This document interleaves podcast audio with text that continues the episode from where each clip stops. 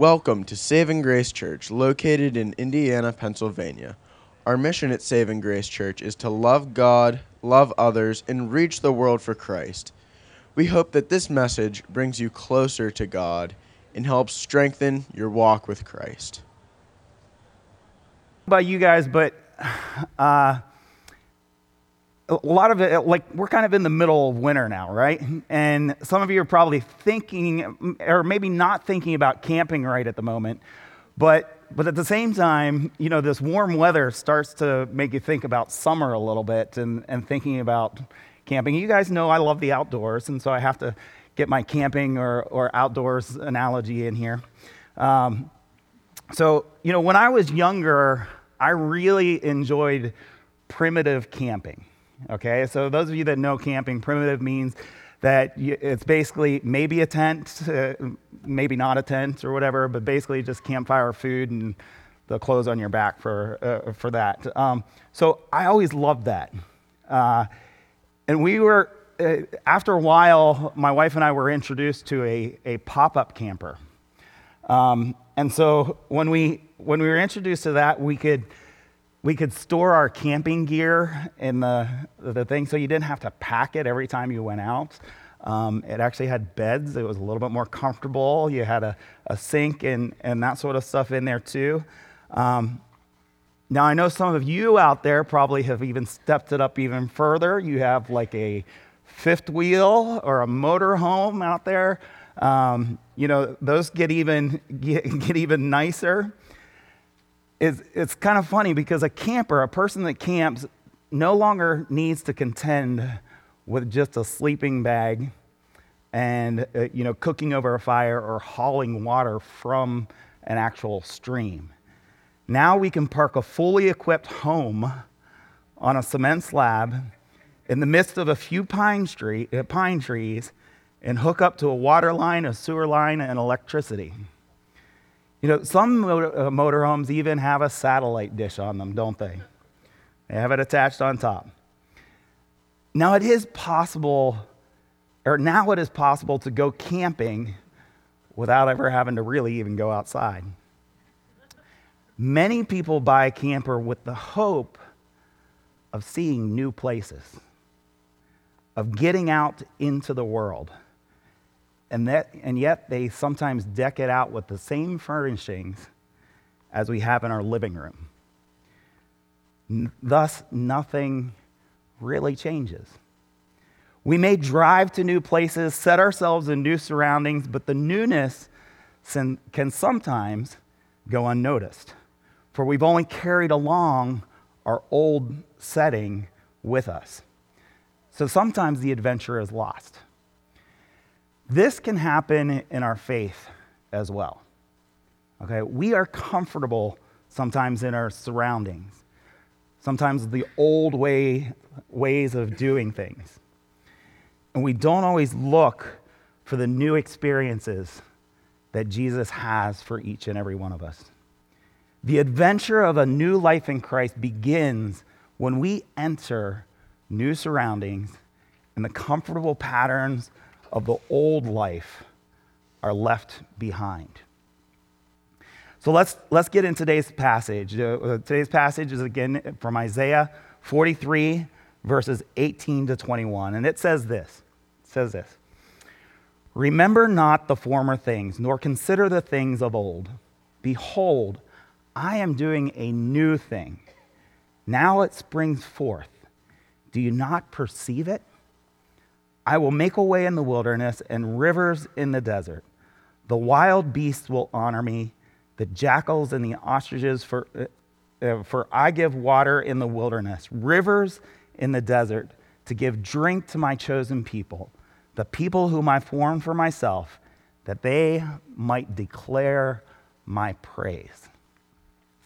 So we find in these words of Isaiah words that have both meaning to the Israelites back then who were at this time basically in captivity throughout Babylon, and also for each and every one of us today.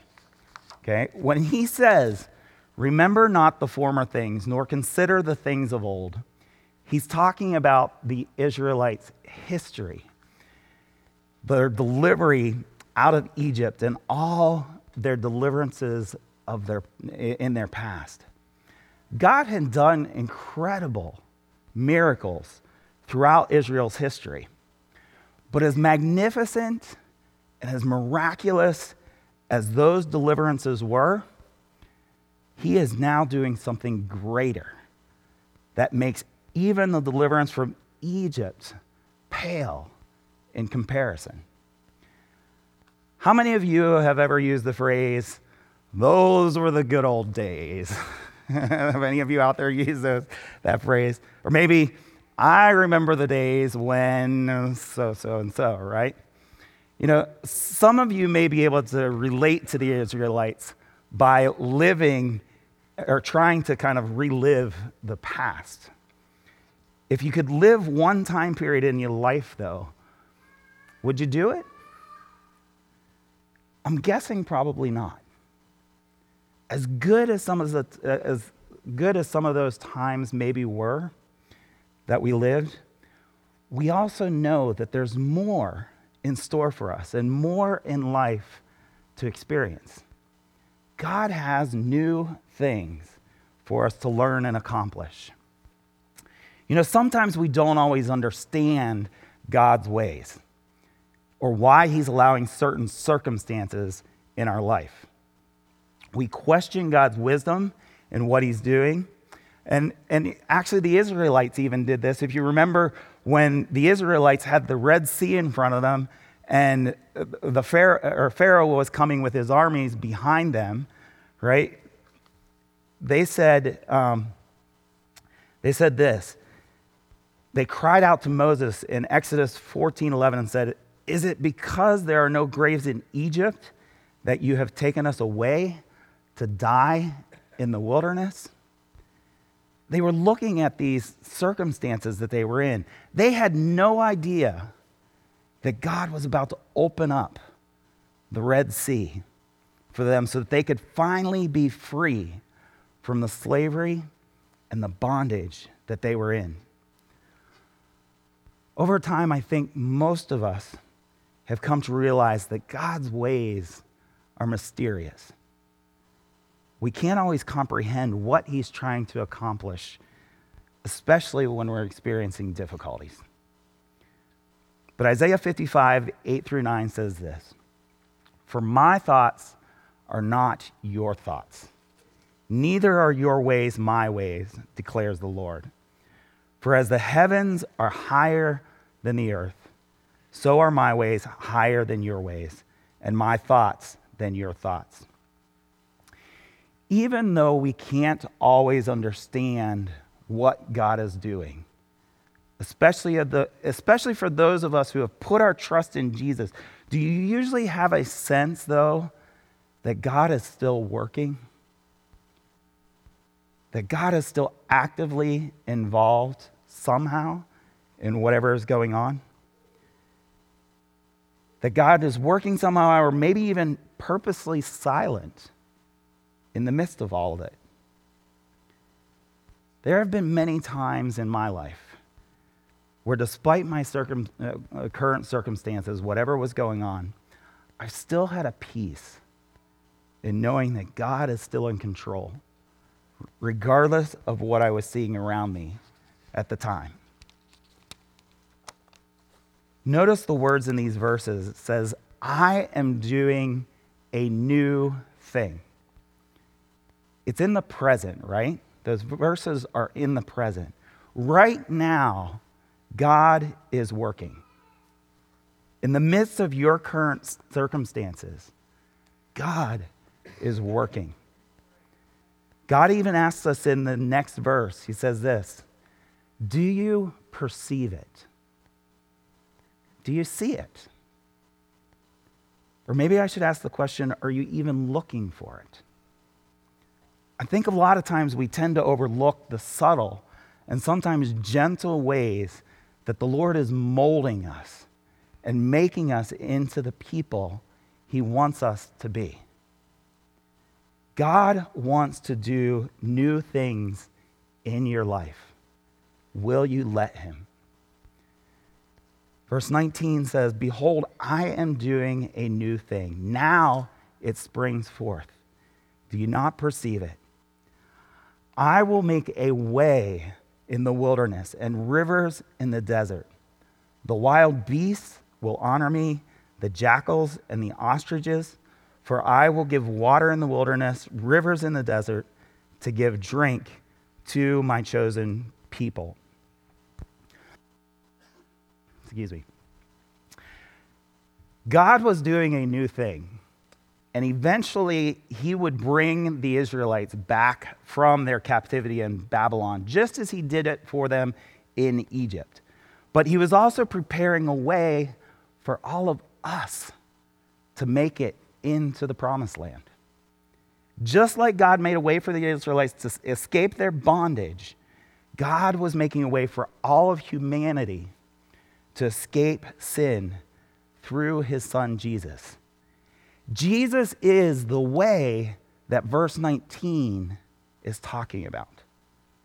He provided a path for people to escape the wilderness of sin and death in this life and gives us eternal life by giving us water where there's dryness in spirit.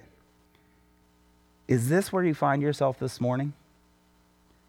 Do you feel as though you have dryness in your life? Do you desire a way to escape the sin in your life? Or are you longing for refreshment in your soul? Proverbs 3 5 through 8 gives us the answer to this, gives us the answers that we need.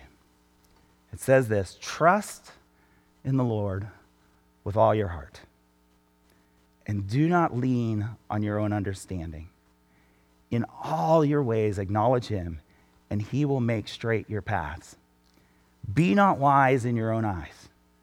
Fear the Lord and turn away from evil. It will be healing to your flesh and refreshment to your bones. Isn't that what Rodney and Mark talked about at the mic this morning? We won't always understand the places that God allows us to walk through.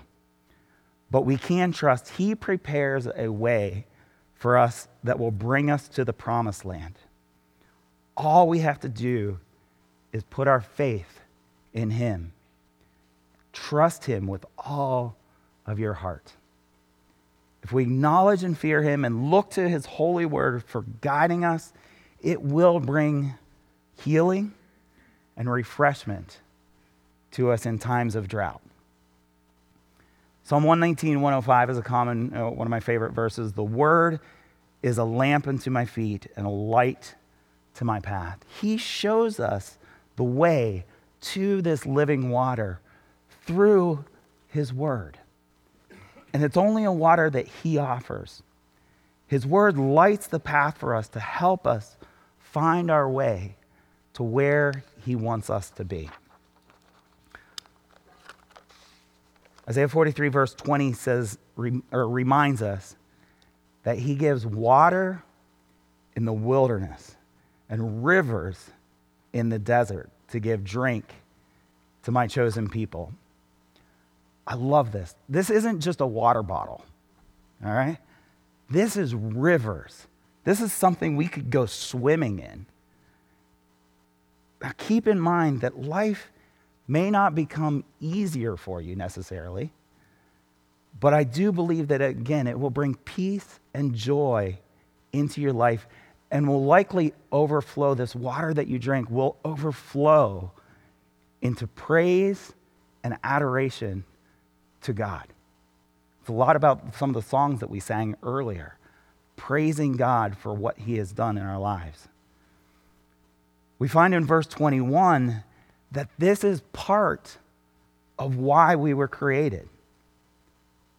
Verse 21 says, The people whom I formed for myself, that they might declare my praise. Our lives are a witness for Jesus. The testimonies of how God has cared for us despite our circumstances, how he has led us to come to know him, and how he continues to use our lives to serve and bring joy, uh, bring joy to others, declares his praise. It brings glory to him. This is part of our purpose. This purpose that was talked about earlier. The Apostle Paul, if we look at him, he actually requested prayer from the Colossians for this very purpose. Now, re- be reminded, he was in jail at this time. It says, continue stead, he's talking to the Colossians, he says, continue steadfastly in prayer, being watchful in it with thanksgiving. At the same time, pray also for us that God may open to us a door for the word to declare the mystery of Christ, on account of which I am in prison. He was in prison, but he was still asking God to do something new in his life and open doors that, might, that he might share the gospel with others around him.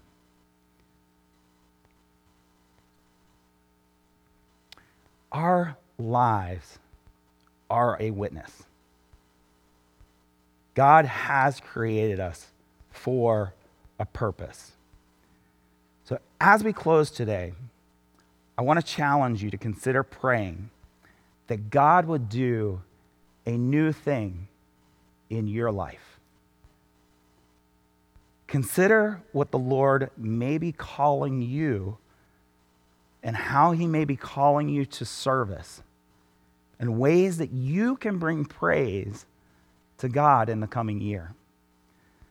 The commentator James Stark describes some of the ways that the people of God praise him in their lives. And he says this they praise him with their hearts, they praise him with their lips, by formal acts of devotion, by the celebration of his ordinances, by the public confession of his name, by commending his service to others, by ordering their speech in his fear, and to the use of edifying.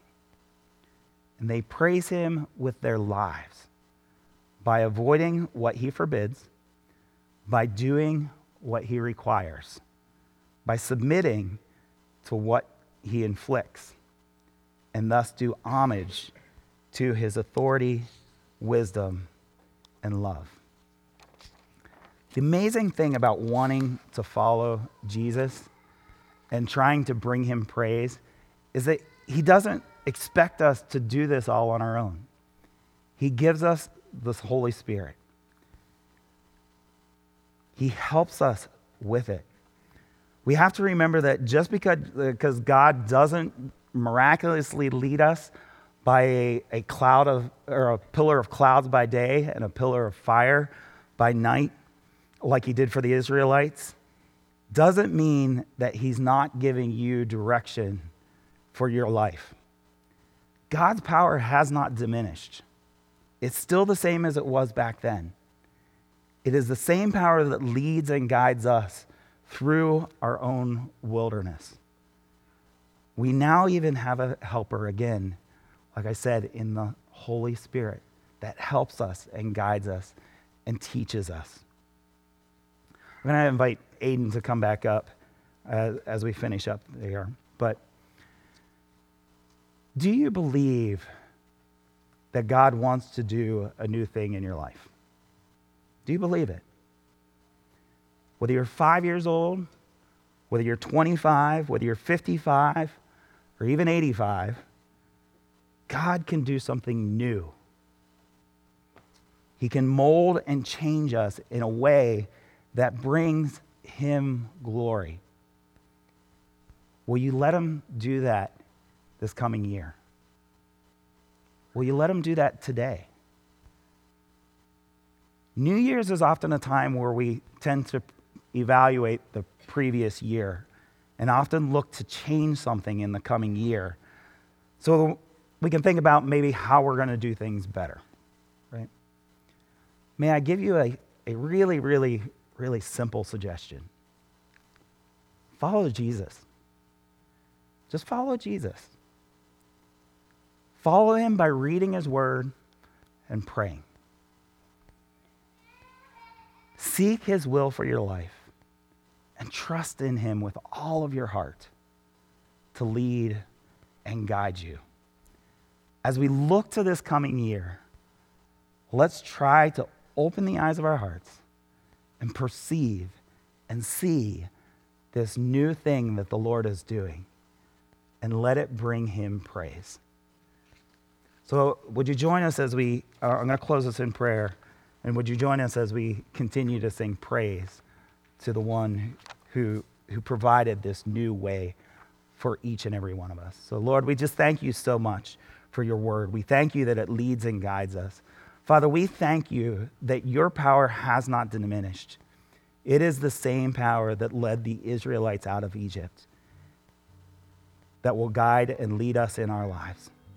And so, Father, I ask you this morning that as we, as we think about this coming year, you would help us to trust in you, that you would do a new thing in our lives, in our hearts, that we might declare your praise, that we may bring glory to your name, and that may, many people may find this way into your kingdom. So, Lord, I pray for this church. I pray for the coming year. I pray for all that you can and will do in the lives of each and every one of us. We thank you for your Holy Spirit. And we just ask you, Lord, to show us the way.